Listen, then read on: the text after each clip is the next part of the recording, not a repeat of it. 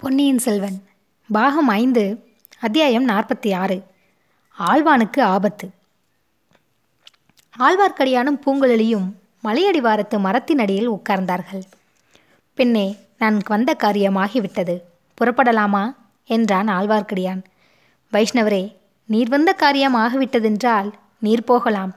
நான் வந்த காரியம் இன்னும் பூர்த்தியாகவில்லை என்றாள் பூங்குழலி. நீ என்ன காரியத்துக்காக வந்தாய்? என் அத்தையை கொன்ற பாதகனை தேடிக்கொண்டு வந்தேன். அவனை கண்டுபிடிக்கவில்லையா? அதோ அந்த சதிகாரரின் கூட்டத்தில் அவன் இல்லையா? இருக்கிறான். பின்னே என்ன? அவனை தரிசனம் செய்து புண்ணியம் கட்டிக்கொண்டு போவதற்காக வந்தேனா? கொலைக்கு கொலை பழிக்கு பழி வாங்குவதற்காக வந்தேன். பூங்குழலி குற்றம் செய்தவர்களை தண்டிப்பதற்கு நாம் யார்? அதற்கு கடவுள் இருக்கிறார். கடவுள் இருக்கிறாரா? இருந்தாலும் மனிதர்களுடைய துரோக செயல்களை தண்டிக்கிறாரா என்பது பற்றி எனக்கு சந்தேகமாயிருக்கிறது. கடவுளை விட்டுவிடுவோம். இந்த உலகில் குற்றம் செய்தவர்களை தண்டிக்கும் பொறுப்பு அரசர்களுடையது. அரசர்கள் நியக்கும் அதிகாரிகள் செய்ய வேண்டியது. அரசர்களும் அவர்களுடைய அதிகாரிகளும் தங்கள் கடமையை சரிவர செய்யாவிட்டால் செய்யல செய்யவில்லை என்று நாம் எப்படி தீர்மானிப்பது? வைஷ்ணவரே அதோ உள்ள பாதகர்களில் ஒருவன் மேல் மாடியிலிருந்து வேலை எறிந்து அன்பே உருவான என் அத்தையை கொன்றான். வாயினால் பேசத் தெரியாதவளும் ஒருவருக்கும் ஒரு தீங்கு நினையாதவளும் வாழ்க்கையெல்லாம் துர்பாகியசாலியாக இருந்தவளுமான ஒரு பேதை பெண்ணை கொன்றான். சக்கரவர்த்தியும் அவருடைய ராணிமார்களும் தஞ்சை கோட்டை அதிகாரியான சின்ன பழுவேட்டரையரும் பார்த்து கொண்டிருந்தார்கள். ஆயினும் அவனை தப்பி ஓடும்படி விட்டுவிட்டார்கள். பூங்குழலி சோமன் சாம்பவனை பிடிப்பதற்கு யாதொரு முயற்சியும் அவர்கள் செய்யவில்லையா?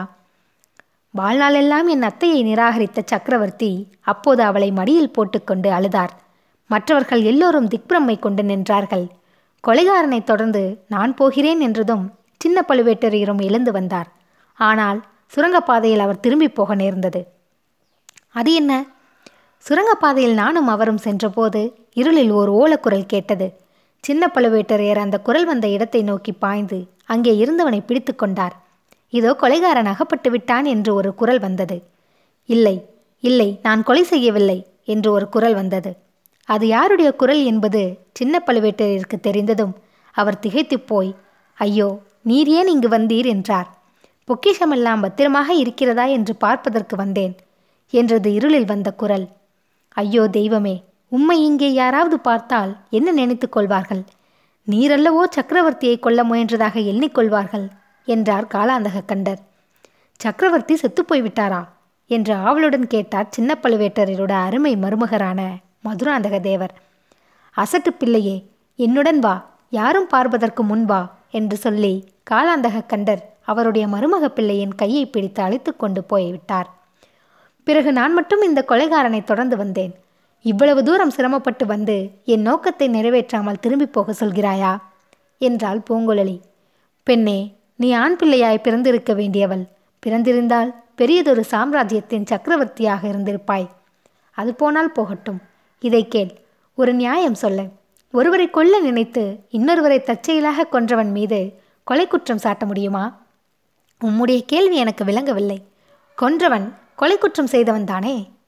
அது எப்படி சொல்ல முடியும்? ராமாயணம் கேட்டிருப்பாய்.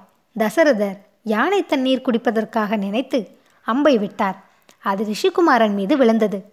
ரிஷிகுமாரனை கொன்ற கொலை குற்றத்துக்காக தசரதர் தண்டிக்கப்பட்டாரா? இல்லை. இப்போது நீ தொடர்ந்து வந்த சோம்பன் சாம்பவனை எடுத்துக்கொள்.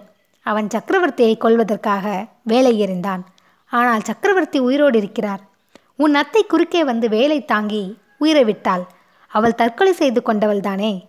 பின் சோம்பன் சாம்பன் மீது கொலை குற்றம் எப்படி சேரும்? வைஷ்ணவரே உம்முடைய நீதிமுறை அதிசயமாக இருக்கிறது. என்னுடைய நீதிமுறை மட்டுமல்ல சர்வலோக நாயகனான சாக்ஷாத் நாராயணமூர்த்தியின் நீதிமுறையே விசித்திரமாகத்தான் இருக்கிறது. இந்த உலகில் பாவம் செய்கிறவர்கள் செழிப்புடன் இருக்கிறார்கள். நல்லவர்கள் புண்ணிய ஆத்மாக்கள் கஷ்டப்பட்டு உயிரை விடுகிறார்கள். இதற்கெல்லாம் கடவுளுடைய நியாயம் ஏதோ இருக்கத்தானே வேண்டும். நீரும் உம்முடைய நாராயணனும் எப்படியாவது போங்கள். எனக்கு தெரிந்த நியாயத்தை நான் நிறைவேற்றிவிட்டுத்தான் வருவேன். பூங்குழலி உனக்காக மட்டும் நான் இந்த பேச்சை எடுக்கவில்லை. அதோ அந்த மலைக்குகையில் இரண்டு பேர் இருக்கிறார்கள். அவர்களில் ஒருவர் ஆதித்த கரிகாலை கொன்றவர். ஆனால் கரிகாலரை கொல்ல வேண்டும் என்று நினைத்து கொள்ளவில்லை. வேறொருவரை கொல்ல நினைத்து எரிந்த கத்தி இளவரசரின் பேரில் விழுந்து அவரை கொன்றுவிட்டது. அவரை கொலைகாரர் என்று சொல்ல முடியுமா?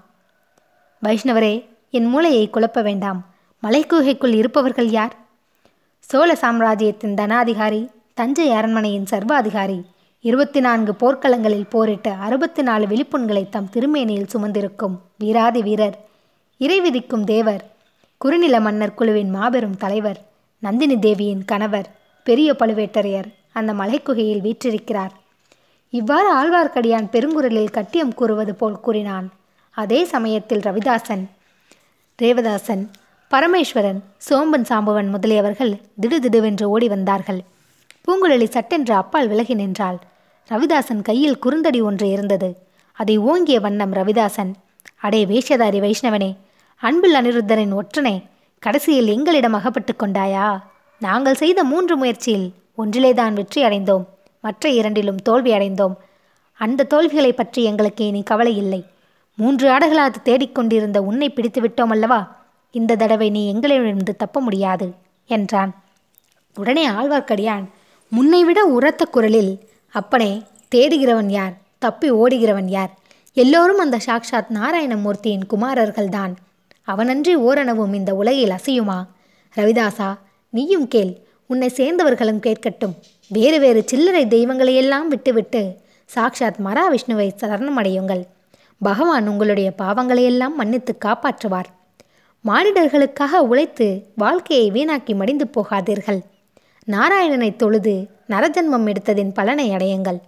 பரமபதத்தில் உங்களுக்கு இடம் தேடிக் கொள்ளுங்கள். எங்கே? என்னுடன் சேர்ந்து எல்லாரும் பாடுங்கள் பார்க்கலாம். நாராயணனே தெய்வம் நாமெல்லாம் துதி செய்வோம் என்று பாடத் தொடங்கினான். ரவிதாசன் கலகலவென்று சிரித்துவிட்டு ஏனப்பா வைஷ்ணவனே சாக்ஷாத் பரமசிவன் மட்டும் தெய்வம் இல்லையா பரமசிவனை துதித்தால் பரமபதம் கிட்டாதா? என்றான். ஆழ்வார்க்கடியான் உற்சாகத்துடன் பரமசிவன் அழிக்கும் தெய்வம் நாராயணன்தான் காக்கும் தெய்வம். அன்று முதலை வாயில் அகப்பட்டு கொண்டு தவித்த கஜராஜனை எங்கள் நாராயணமூர்த்தி காப்பாற்றத்தை மறந்துவிட்டீர்களா? என்றான். அப்பனே கஜராஜனை காப்பாற்ற விஷ்ணு பகவான் முதலியை கொல்லத்தானே செய்தார். அதுபோலவே ராவணன் கும்பகர்ணன் இரணியாச்சன் இரணியகசிபு சிசுபாலன் தத்துவகிரன் ஆகியவர்களை உங்கள் மகாவிஷ்ணு அழித்து போடவில்லையா? என்றான் ரவிதாசன். எங்கள் பெருமாளின் கையால் வதை உண்டவர்களும் சாக்ஷாத் ஸ்ரீ வைகுண்டத்தை அடைவார்கள். இரணியனையும் ராவணனையும் சிசுபாலனையும் கொன்ற பிறகு அவர்களுக்கு பகவான் வைகுண்ட பதவியை அளித்தார். உங்கள் பரமசிவனோ திரிபுரர்களை ஒரே அடியாக நெற்றிக்கண்ணால் எரித்து அழித்து போட்டார். அவர்களுக்கு மோட்சத்தை கொடுத்தாரா? சரி சரி உன் கதையை நிறுத்து. உன்னுடைய நாராயணன் இப்போது உன்னை வந்து காப்பாற்றட்டும் என்று சொல்லிக்கொண்டே ரவிதாசன் தன் கையில் இருந்த குறுந்தடியை ஓங்கினான். அந்த சமயம் பூங்குழலி ஆழ்வார்க்கடியானுக்கு உதவி செய்ய விரும்பி இடுப்பில் செருகியிருந்த கத்தியை எடுத்தாள். அதே நேரத்தில் மலைக்குகையிலிருந்து தலைவிரி கோலமாக ஒரு பெண்ணுருவம் ஓடி வருவதை பார்த்தாள். ஒரு கண நேரம் அவளை தன் அத்தை மந்தாகினி என்று எண்ணி பிரமித்து நின்றாள். பின்னர் இல்லை இவள் பழுவூர் ராணி நந்தினி என்று தெளிந்தாள். இதற்குள் நந்தினி ஆழ்வார்க்கடியான் அருகில் வந்துவிட்டாள் ரவிதாசனுடைய ஓங்கிய கைத்தடியை தன் கரங்களினால் தடுத்து நிறுத்தினாள். வேண்டாம் என் சகோதரனை ஒன்றும் செய்யாதீர்கள். ரவிதாசா நான் உங்கள் ராணி என்பது உண்மையானால் தடியை கீழே போடு என்றான். ஆழ்வார்க்கடியான் அப்போது சகோதரி உனக்கு நன்றி. ஆனால் இவர்களால் எனக்கு எந்தவித தீங்கும் செய்திருக்க முடியாது. நான் வணங்கும் தெய்வமாகிய நாராயணமூர்த்தி என்னை காப்பாற்றியிருப்பார் என்றான். ரவிதாசன் சிரித்துவிட்டு எப்படி காப்பாற்றியிருப்பார்? அன்றைக்கு பிரகலாதனை காப்பாற்ற தூணிலிருந்து வந்தது போல் இன்று இந்த மரத்தை பிளந்து கொண்டு நாராயணமூர்த்தி வந்திருப்பாரா? என்றான். மந்திரவாதி என் பேச்சில் உனக்கு நம்பிக்கை இல்லையா? நல்லது. அதோ பார் சற்று தூரத்தில் தெரியும் ஐயனார் கோவிலை பார். அந்த கோவிலுக்கு முன்னால் மூன்று குதிரைகள் இருக்கின்றன அல்லவா? ஸ்ரீமன் நாராயணனுடைய கருணையினால் அந்த மண் குதிரைகள் உயிர் பெற்றுவிடும். அவற்றின் பேரில் வேல் பிடித்த வீரர்கள் ஏறிக்கொண்டு வந்து உங்களை சிறைப்பிடித்து என்னை காப்பாற்றுவார்கள்.